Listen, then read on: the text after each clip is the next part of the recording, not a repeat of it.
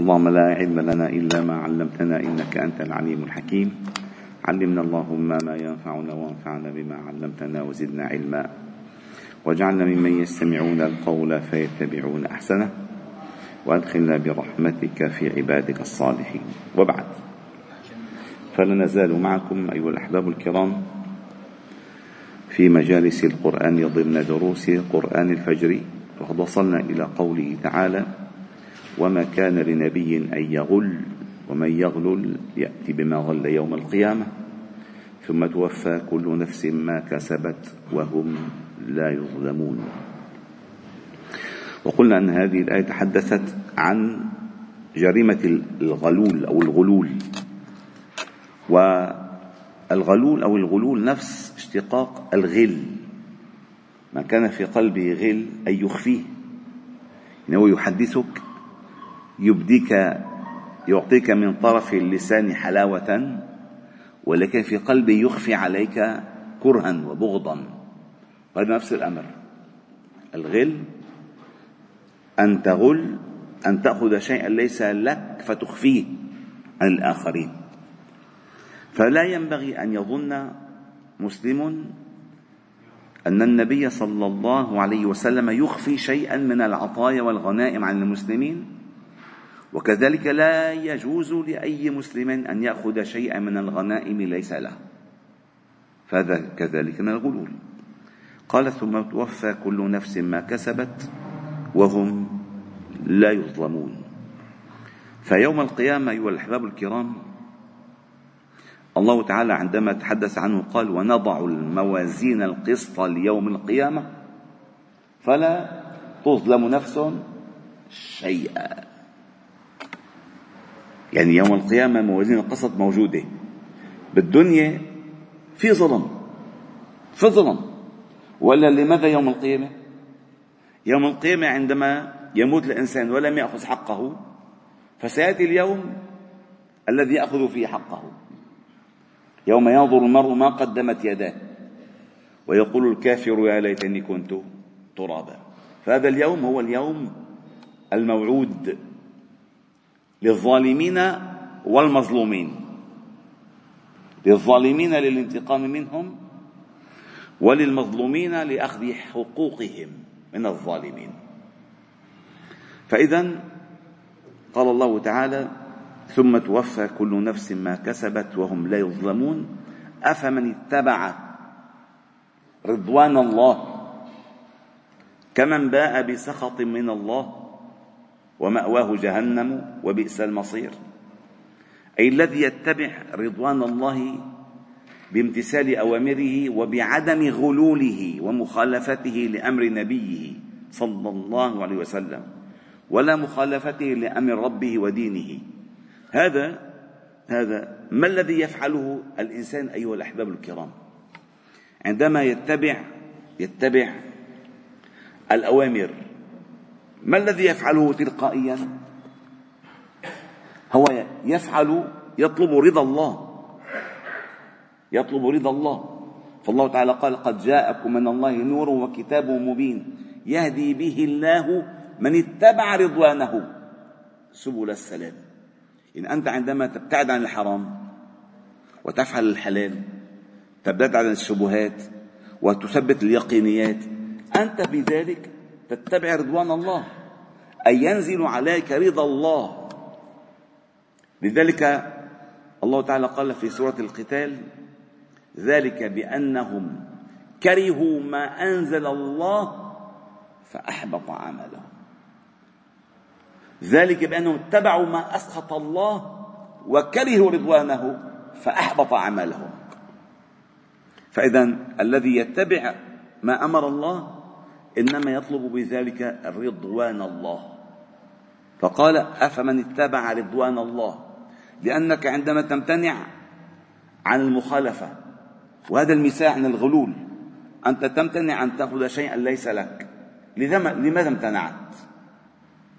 ما الذي استحضر في ذهنك حتى امتنعت؟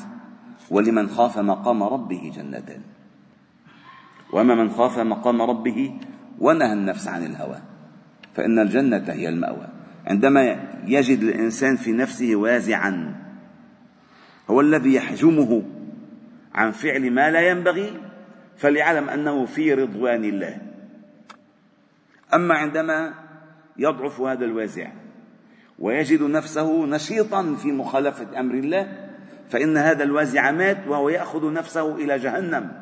لذلك قال: أفمن اتبع رضوان الله كمن باء بسخط من الله ومأواه جهنم وبئس المصير. يعني أنت إذا ذهبت بالغنائم خلسة فإنك تعود أي تبوء بغضب من الله، فإما أن تكون في رضوان الله وإما أن تكون في غضب الله وسخطه. أفمن اتبع رضوان الله كمن باء بسخط من الله ومأواه جهنم. هذه النهاية. إذن اتبع رضوان الله، ما الذي مأواه؟ الجنة وبئس المصير. هم درجات عند الله والله بصير بما يعملون. هناك في الآخرة يا أيها الأحباب الكرام درجات صعودا ودركات نزولا. الدرجات حسب الأعمال الصالحة، تطلع درجة فوق درجة فوق درجة. الدركات سفل تحت أسفل، سول سو سول سول تحت تحت تحت تحت تحت لآخر سفلي. إن المنافقين في الدرك الأسفل، آخر طابق من النار. أما المؤمنون أعلى درجات الجنة الفردوس. إذا سألتم الله الجنة فسألوا الله الفردوس فإنها أعلى منازل الجنة. فأعلى منازل الجنة الفردوس على درجاتها، وأسفل دركات النار حيث المنافقون. فإذن هم درجات عند الله والله بصير بما يعملون. ثم الله تعالى ذكر هذه الآية التي تكررت في كتاب الله تعالى 3 مرات، وهي قوله تعالى: لقد من الله على المؤمنين إذ بعث فيهم رسولا منهم يتلو عليهم آياته ويزكيهم ويعلمهم الكتاب والحكمة وإن كانوا من قبل لفي ضلال مبين. هذه الآية هي أعظم منة من الله على الناس، أعظم منة على الإطلاق، هي أن بعث فينا محمدا صلى الله عليه وسلم. أعظم منة والله ثم والله ثم والله، لولا أن بعث الله النبي صلى الله عليه وسلم ما عرفنا عن ديننا شيئا أبدا أبدا أبدا أبدا. فهذه أعظم مني من الله لنا أن بعث فينا محمدا صلى الله عليه وسلم. فكم حقه علينا، على هذا النبي؟ حقه كبير فعلا. طيب، ما الوظيفة التي قام بها هذا النبي بعد أن من الله تعالى به علينا؟ قال: يتلو عليهم آياته، أي يقرأ عليهم التعليمات التي أرادها الله تعالى منهم، يقرأها قراءة، يتلو عليهم آياته.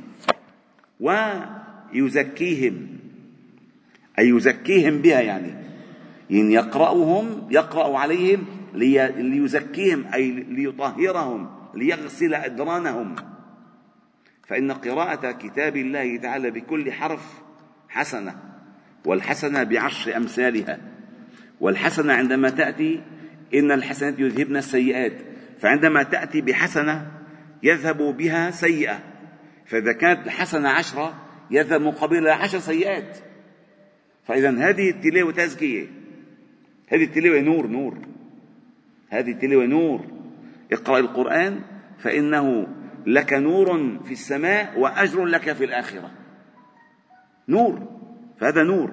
فأنت تتلو عليهم آياته ويزكيهم بهذا النور ويعلمهم، أي الأحكام التي في كتاب الله. فلا يكفي أن تقرأ كلام الله قراءة، بل ينبغي أن تعلم الأحكام التي فيه. ما الذي أراده الله تعالى بهذه الآية؟ ما الذي أمر؟ عن ماذا نهى؟ ماذا أباح؟ ماذا حرم؟ ماذا أحل؟ ويعلمهم الكتاب والحكمة.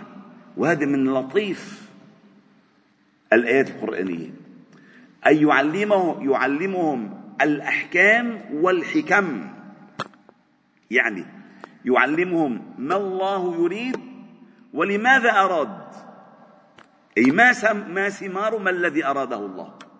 الحكمة، الحكمة هي وضع ما ينبغي في المكان الذي ينبغي على الوجه الذي ينبغي، أن تفهم أسرار أحكام الله. وإلا العلماء أيها الأحباب الكرام كيف أقنعوا الناس، وكيف الأنبياء كيف دعوا الناس إلى الله تعالى؟ لو لم يدعوهم بآثار المسألة، لو بس بلغوا هيك عمل هيك بيمشي الحال.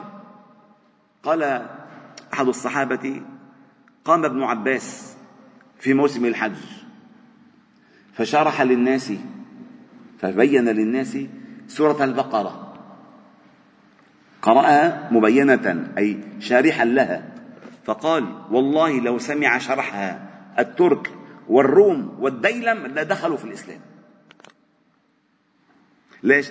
لأن أظهر لهم الأحكام والحكم. فالله تعالى قال عندما حرم الخمر، قال: إنما يريد الله، أو إنما يريد الشيطان، أول آية: يا أيها الذين آمنوا إنما الخمر والميسر والأنصاب والأزلام رجس من عمل الشيطان فاجتنبوه. هذا الحكم. طيب ليش؟ إنما يريد الشيطان أن يوقع بينكم العداوة والبغضاء في الخمر والميسر ويصدكم عن ذكر الله وعن الصلاة، فهل أنتم منتهون؟ الآية الأولى الحكم، والآية الثانية الحكم. هذا العلم.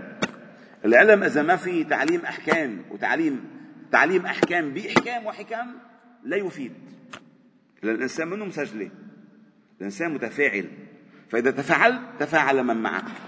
هل قضية خطيرة. قال: ويعلمهم الكتاب والحكمة، أي الحكمة السنة وما بينه النبي صلى الله عليه وسلم لنا، وإن كانوا من قبل، أي قبل أن يأتيهم هذا الدين، في ضلال مبين. فالله تعالى نسأل أن يثبتنا على ديننا ما حيينا، وأن يميتنا على الإسلام، وأن يحشرنا في زمرة لا إله إلا الله، إنه سميع قريب. والحمد لله رب العالمين. سبحان وبحمدك، نشهد أن لا إله إلا أنت، نستغفرك ونتوب إليك. صل وسلم وبارك على محمد وعلى آله وأصحابه أجمعين، والحمد لله رب العالمين.